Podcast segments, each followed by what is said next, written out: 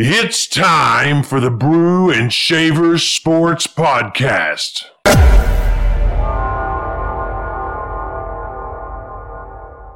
Back for a second week, we have Doug the Buckeye once again extolling the virtues of the Big Ten, That's right. which are rapidly disappearing in some cases. But nevertheless, here's Doug with this week's segment.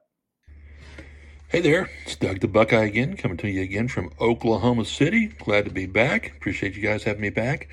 Um, just want to open up. I know last week we talked a little bit, bit about, um, you guys gave me a little bit of grief about being biased, but I noticed that the intro to your podcast is uh, talking about the best conference in sports, supposedly the SEC. Well, that's debatable, and that's why I'm here. Um, it's just real interesting that uh, you open your podcast with that, and then you talk, give me grief about being biased. Um, and Ben's over there with his LSU gear. One thing I wanted to let Ben know is, I mean, most of the rest of the country, we know where the five yard line is on our fields. We don't have to mark it. So, I mean, just something to point out there. Hey, you brought me on to talk about uh, why the Big Ten needs to have two teams in the playoffs, and you started giving me grief and rubbing it in that we lost by a, you know, a field goal in the in the game game last year against Georgia. You know, when you bring that up, unwittingly, what you do is you, you say if you only lose by a field goal, or in this instance to Georgia by one point, you're actually proving the point that the teams need to be there. Big Ten sent two teams to the playoffs last year.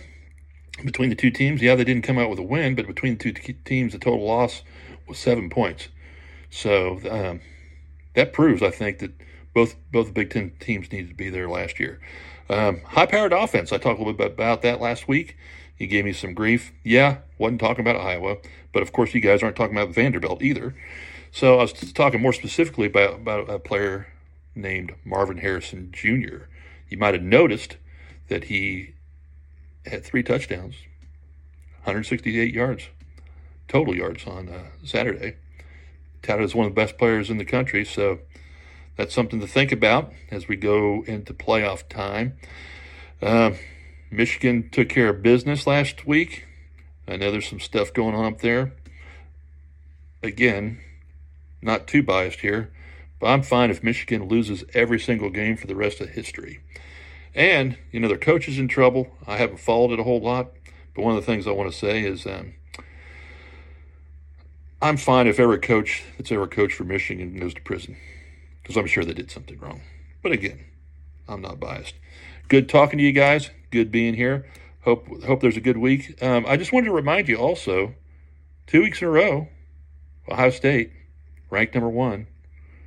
So just keep that in mind uh, as we're going forward. Uh, noticed also that Big Ten has two teams in the top three.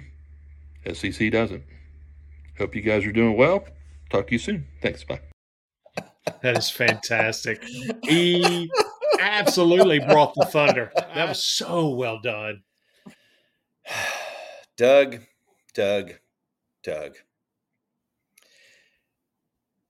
Let's talk about the best conference. Because I'm not sure it's up for debate, because at the end of the day, you judge it by national championships. So let's go down memory lane and talk about the college football playoff in its current incarnation. I feel like we're going to enjoy this trip down memory lane. Go right ahead. I'll read off the national championship champion by year 2022, Georgia. Which conference, Darren? That's SEC. I was just, it's, it's one for the SEC. 2021, Georgia. Wow. That's here. I'll do this too. 2020, Alabama. That's three. 2019. Oh, give me a moment. LSU. oh, that's four. 2018, Clemson. Nah. Yeah. 2017, Alabama. Five. 2016, Clemson. Oh, look, six. Nope, not six yet. 2015, Alabama. Six. There we go. 2014, Ohio State. Oh, so they have won a national championship. That was nine years ago, but okay. Hmm. In the SEC, we don't count moral victories. We don't That's right. celebrate. Oh, we got two teams in the playoff. We celebrate national championships here in the That's SEC exactly right. because the bar is set higher because it just means more. Yep. That's right. Well said, by the way. Now, I want to talk about the five yard line dig. You know why LSU paints the five yard line? So Ohio State fans will ask about it and we can make fun of you. I don't know. I read that on a message board today. If you funny. care enough, it goes back to 1946. The play-by-play announcer asked that they do that, and it just kind of became tradition. So that's that's the official story. That's awesome. But Darren, let's talk a little bit about the the preemptive strike he made against your team. Oh, that is just shots fired. And and you're right, Doug. Now, I will say this, you're right. We didn't bring up Vanderbilt uh, because they stink, but they're still you don't have to point it out. That's just being ugly. That's That's just piling on. And I would tell you that it doesn't matter. You can say it, but Vanderbilt will beat Iowa. I don't have that confidence this year. So I don't but but I will give him props for absolutely taking the shot. And you know what? He's not wrong. but that's all right because you know what? I can still say Vanderbilt's a part of the SEC. And what was how many championships was that? Yeah, Vanderbilt may not have won them, but still a strong conference. I can at least say that, right?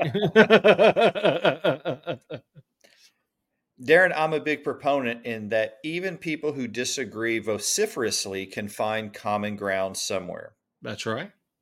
I can go down, we can go down to Bahama Bob's and Gulf Shores and sit down with some Alabama fans and have a have a nice meal together and, and spend some good time, quality time together. That's right. With Doug the Buckeye, we actually found some common ground because Doug, we completely agree with you. We are yes, we do. And never wins another football game.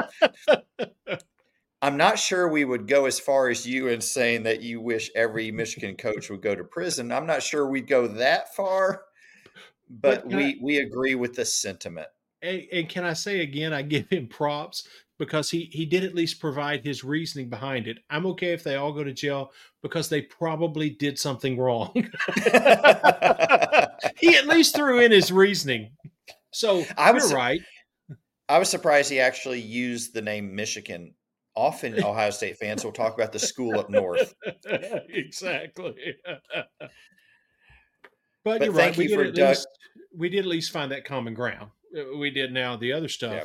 way off, but, we at least found that common ground. I've got hope that one day, as, as Hank Williams used to say, he'll see the light. well done. So thank you, Doug the Buckeye, for those segments. We look forward to those every Yes. week. Well, maybe not as much now as you took a shot at Vanderbilt, but still, yeah, we. Uh, quit your whining, as Alabama fans would say. That's right. that might have been the nicest thing that was said to us by Alabama fans.